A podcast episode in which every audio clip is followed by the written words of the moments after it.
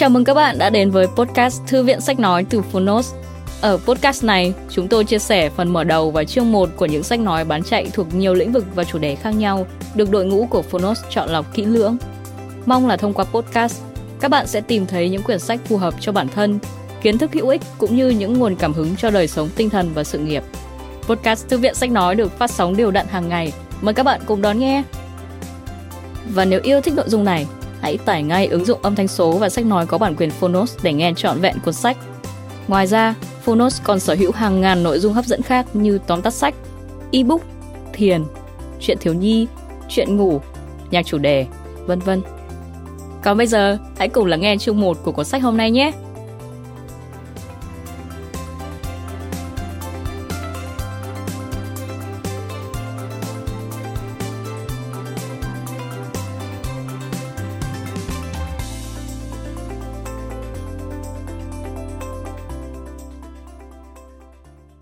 Bạn đang nghe từ Phonos.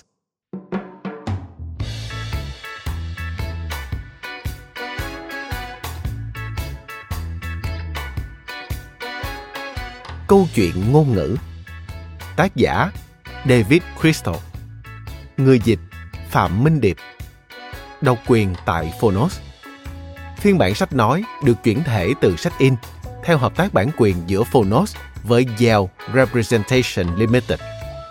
Nhã Nam.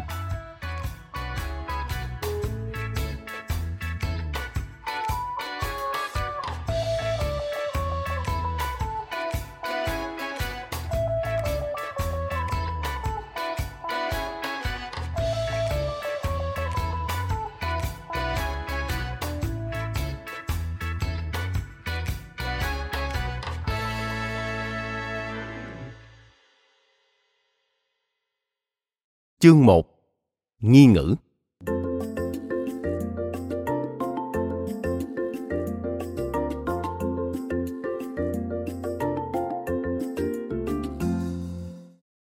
Đôi khi ta dùng ngôn ngữ vào những việc kỳ cục. Một trong những việc kỳ cục nhất xảy ra khi ta đối diện với một em bé mới ra đời. Ta làm gì? Ta nói chuyện với bé. Có thể ta nói, chào con, hay con tên gì? Hoặc yêu chứ kìa, hoặc là câu gì đó tương tự. Tại sao ta làm thế? Chắc chắn bé chưa học được tí gì về ngôn ngữ hết. Bé hẳn không thể hiểu nổi một từ nào mà ta vừa nói cả. Vậy mà ta vẫn nói chuyện với bé, như thể bé hiểu được ta nói gì. Mẹ bé thường là người đầu tiên gợi hỏi và nói chuyện với bé. Dưới đây là một ví dụ thực tế được ghi âm chỉ vài phút sau khi một bé vừa chào đời. Ồ, em yêu xinh chứ này. Xinh ơi là xinh này. Em ơi. Nhỉ? Em nhỉ? Chào em. Mẹ chào em. Em ơi, em xinh xinh nhỉ? Và người mẹ vừa tiếp tục như thế một lúc lâu, vừa ôm ấp em bé. Trong lúc đó, em bé chẳng thèm để ý một chút nào hết. Bé đã ngừng khóc và nhắm tịt mắt lại. Có khi bé đang ngủ say rồi, nhưng người mẹ chẳng quan tâm. Chị đang bị lờ tịch đi, nhưng chị vẫn tiếp tục nói. Và chị nói một cách rất buồn cười. Tôi không thể viết ra hoặc đọc ra được giọng ấy, nhưng nó kiểu thế này. Ồ, ồ, ồ, em yêu xinh chưa này? Bắt đầu câu nói, giọng chị rất cao, rồi chị hạ giọng xuống thấp hẳn cứ như thể chị đang hát. Khi chị nói, chào em, giọng chị lại lên rất cao, rồi chị kéo dài câu ấy ra, chào em. Câu, em xinh xinh nhỉ? cũng rất cao, y như là chị đang hỏi vậy. Một việc khác nữa mà chúng ta không thể nhìn thấy nếu chỉ đọc hoặc nghe đoạn thoại trên là việc chị uống tròn môi khi nói. Chẩu môi ra như thể chị đang thơm ai đó nếu chúng ta nói gì đó, không kể là nói điều gì. Có phải em yêu ơi là yêu không nào? Chẳng hạn. Nhưng nói với đôi môi chẩu ra hết cỡ và lắng nghe âm thanh ta phát ra, thì lời đó nghe như thể lời trẻ con. Và đây chính là tên gọi của cách nói đó nhi ngữ. Tròn môi là đặc điểm quan trọng của nhi ngữ. Đặc điểm quan trọng nữa là ngữ điệu cường độ của giọng nói còn một đặc điểm khác thường nữa của giọng nói mà người mẹ dùng với đứa trẻ. Chị nói đi nói lại một nội dung. Ồ, em yêu xinh chưa này? Xinh ơi là xinh này. Em ơi! Nhỉ em nhỉ điều này thực không được bình thường cho lắm. Có bao giờ ta gặp ai mà nói đi nói lại một nội dung liên tục ba lần liền không cơ chứ? Ta không tự nhiên mà đi nói với bạn mình thế này chào john nhé.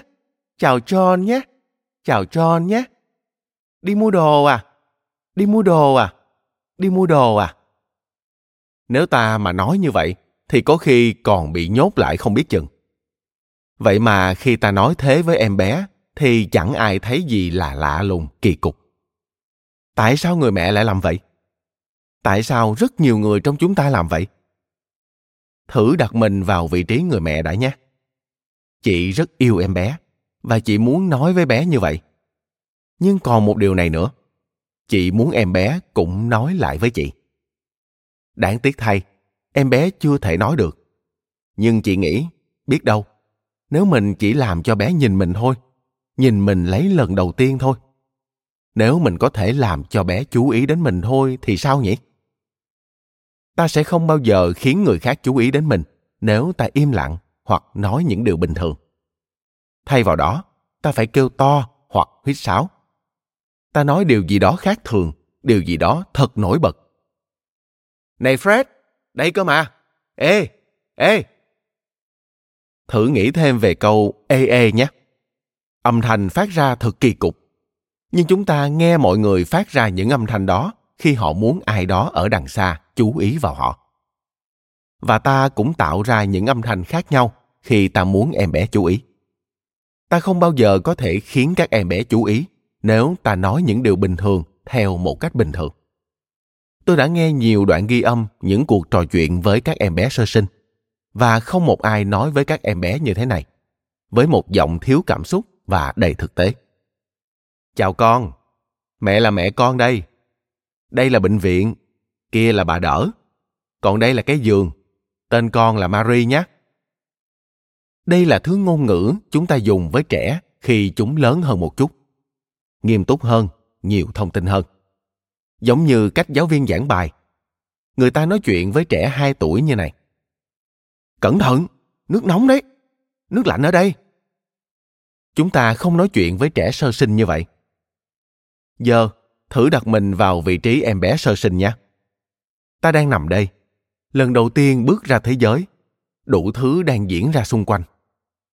Đấy là một cảm giác không hề dễ chịu, cảm giác được sinh ra trên đời. Và ta đã khóc rất nhiều. Nhưng giờ thì mọi thứ đang ổn dần dần. Ta được ủ ấm, ta thấy dễ chịu, và có ai kia đang tạo ra một số âm thanh hướng về phía ta. Những âm thanh vô nghĩa, nhưng dù sao cũng vẫn là âm thanh. Có đáng để ta lắng nghe không nhỉ? Nếu ta nghe thấy đây là bệnh viện, kia là bà đỡ, còn đây là cái giường, với giọng đều đều. Ta hẳn sẽ kết luận rằng, thế giới này sẽ chán khủng khiếp. Và có lẽ ta nên quay về nơi ta từng sống thôi. Nhưng nếu ta nghe thấy, ô, em yêu xinh chứ này, với một giọng điệu lướt qua trầm bổng từ cao tới thấp, lặp đi lặp lại, vậy thì có thể thế giới này sẽ thú vị đây có lẽ ta nên mở mắt ra và nhìn thử xem. Ồ ồ, có đôi môi nào trông hay chứ kìa. Ai thế nhỉ? Cô ấy trông dễ thương ra phết. Nhi ngữ là một trong những cách người mẹ và những người khác phát triển mối liên kết chặt chẽ với em bé sơ sinh. Nhi ngữ đặt nền tảng cho sự phát triển ngôn ngữ. Cho dù không nhận ra, nhưng khi trò chuyện với trẻ sơ sinh theo cách này chúng ta đã bắt đầu dạy cho bé tiếng mẹ đẻ của bé, hoặc các thứ tiếng mẹ đẻ của bé. Trong trường hợp bé sinh ra trong một gia đình nói nhiều hơn một thứ tiếng. Bằng cách lặp đi lặp lại câu từ và khiến bé chú ý đến các câu đó, chúng ta đã bấm nút khởi động quá trình học tiếng. Khi con người bắt đầu học một ngoại ngữ, họ biết mình cần gì để có thể nói những câu đầu tiên. Họ cần nghe thấy âm thanh của chúng, lặp đi lặp lại to và rõ ràng do một người biết cách nói chúng ra. Với trẻ sơ sinh cũng vậy. Nếu chúng nghe những âm thanh, từ, cụm từ lặp đi lặp lại, chẳng mấy chốc chúng sẽ học được ngôn ngữ đó. Nhưng chẳng mấy chốc là mấy chốc. Trẻ mất bao lâu để học cách nói? Và chúng sẽ học được phần nào của tiếng mẹ đẻ trước tiên? Trẻ sơ sinh, chim bồ câu và thương tích. ta dùng nhi ngữ để nói chuyện với trẻ sơ sinh, nhưng có hai trường hợp khác nữa mà chúng ta cũng dùng đến nhi ngữ. Một là khi chúng ta nói với động vật. Nếu ta lắng nghe kỹ cách ai đó trò chuyện với thú cưng, những điều ta nghe thấy rất giống với những gì xảy ra khi ta nói chuyện với trẻ sơ sinh. Thậm chí nghe ra còn kỳ lạ hơn nữa và người ta không nhận ra là mình đang hành xử như vậy. Có lần, tôi ghi âm cuộc nói chuyện của mẹ tôi với con chim bồ câu của bà, rồi mở cho bà nghe. Bà không thể tưởng tượng nổi bà nói năng sao kỳ cục đến vậy. Nhưng con chim bồ câu thì không nghĩ thế đâu. Trường hợp còn lại thì sao? Đó là khi chúng ta trêu chọc bạn bè, coi họ như những đứa trẻ. Thử tưởng tượng xem, bạn bị dập đầu ngón tay và bạn quay sang bạn mình để được họ cảm thương nhưng người bạn thì nghĩ là chuyện bé xé ra to bạn giơ ngón tay lên. Nhìn này, đau lắm. Ôi chém nào, em yêu bị đau chay phải không? Tất nhiên, sau chuyện này thì rất có thể người bạn đó không còn được coi là bạn nữa rồi. Cảm ơn các bạn vì đã lắng nghe podcast Thư viện Sách Nói. Podcast này được sản xuất bởi Phonos, ứng dụng âm thanh số và sách nói có bản quyền dành cho người Việt. Hẹn gặp lại các bạn ở những tập tiếp theo.